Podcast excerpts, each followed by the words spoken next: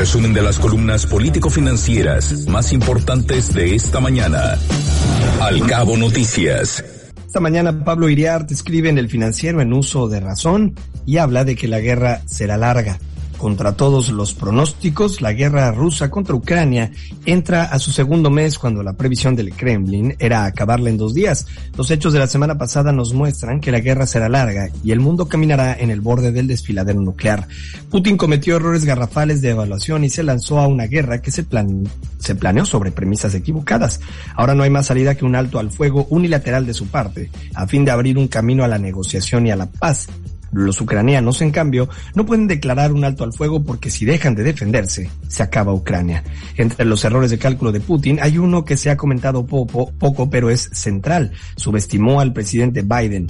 Hay la tendencia entre los cobardes matoncitos de todas partes del mundo de confundir a una persona buena con otra cosa. Putin creyó doblegar con un par de amenazas y demostraciones de feroz crueldad al presidente de Estados Unidos que tiene baja aceptación entre sus gobernados, es vacilante en sus determinaciones de política interna y tiene encima la presión de Donald Trump y un partido republicano que lo niega todo. Pero en lugar de replegarse, a cada amenaza de Putin, Biden sube el decibel de sus respuestas. Los dos llegaron a un punto de no retorno. Putin por la vergüenza de salir derrotado de Ucrania, Biden porque se juega en esa guerra su presidencia y los principios que lo llevaron a la Casa Blanca. Por eso, más la resistencia e inteligente estrategia militar de Ucrania y la genialidad política del presidente Zelensky, que ha posicionado en el mundo la narrativa de que en su patria se libra la lucha de David contra Goliat, es que esta guerra será larga. La semana pasada, el presidente Biden viajó a Europa con un objetivo básico, mantener unidos a los aliados contra Rusia. En Varsovia pronunció el discurso más duro que haya dado un presidente de Estados Unidos en política exterior desde que Ronald Reagan llamó imperio del mal a la Unión Soviética.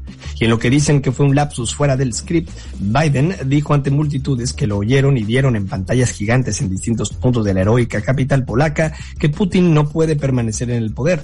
Con esas palabras cerró la posibilidad a negociar con Putin. Durante los debates con Trump en la campaña, Biden dijo que quienes intervinieron en la, en la elección presidencial de Estados Unidos pagarían las consecuencias. También desde la campaña y hasta después de asumir la presidencia, dio su visión del mundo sobre la cual se asentaría la política exterior de Estados Unidos. El siglo XXI se definiría por una batalla global entre democracias y autocracias. Si la estrategia neocolonialista y expansionista de Putin fuera un juego de póker, sus bluffs han sido ignorados y rebasados. La invasión de Ucrania apunta a un fracaso múltiple para Putin. Su permanencia en ese país llevará a la economía rusa a la bancarrota y la restauración del imperio ruso quedará derruida por la fortaleza de un excomediante, la de sus ciudadanos y la de un presidente de Estados Unidos ridiculizado por los rusos por su déficit de vitaminas. Frentes políticos. Excelsior. Tocó a Zoe Robledo la histórica encomienda de dirigir al Instituto Mexicano del Seguro Social justo en el momento más complicado de la pandemia y todas las consecuencias de la emergencia sanitaria y aún así tiene la institución en uno de los momentos más positivos desde su fundación en enero del de 1943 y lo que nunca Robledo afirmó que el mérito, las capacidades y la experiencia son cualidades que en la institución se toman en cuenta para ocupar cargos de alta responsabilidad. Ya quedó atrás y para siempre la vieja práctica del dedazo, el amiguismo y el compadrazgo. Lo que hace grande al IMSS es una verdadera tropa de élite, profesionales capaces y con experiencia y a últimas fechas el liderazgo. Y también Frentes Políticos del Sector nos dice que luego de que insistió, insistió para que el presidente le diera un cargo en su gabinete, topándose en todos los casos con el desprecio del primer mandatario, el exgobernador de Baja California, Jaime Bonilla, no tuvo de otra que aceptar lo que no quería, regresar al Senado y esperar ahí pacientemente que se termine su periodo.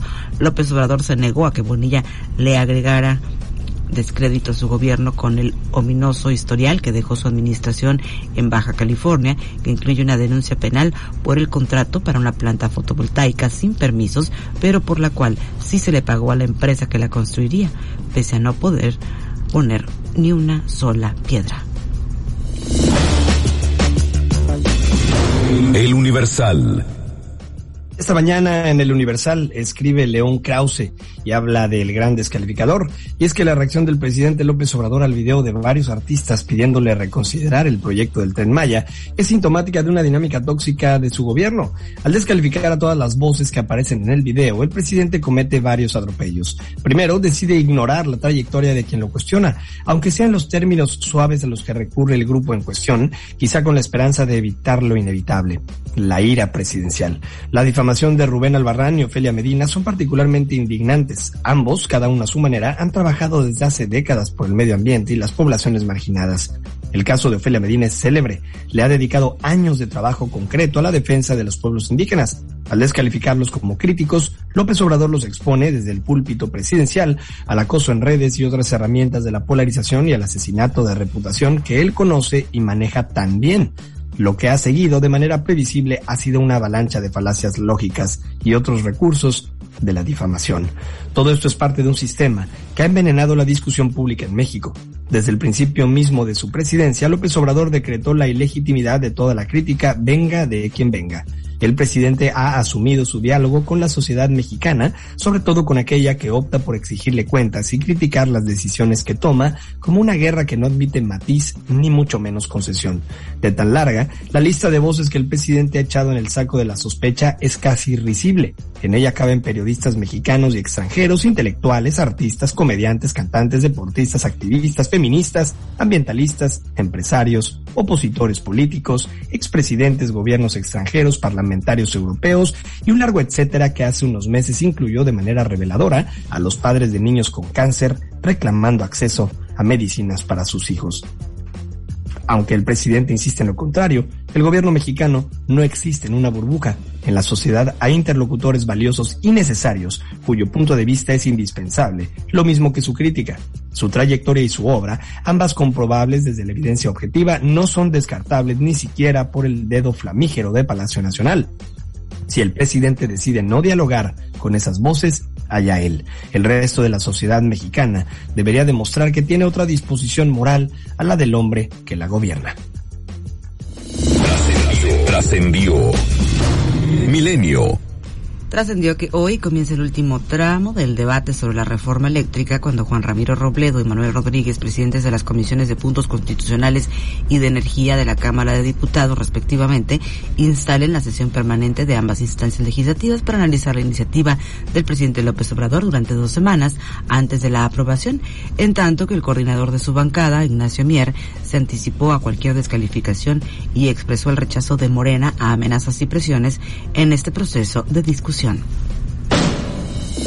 Resumen de las columnas político-financieras más importantes de esta mañana. Al cabo noticias.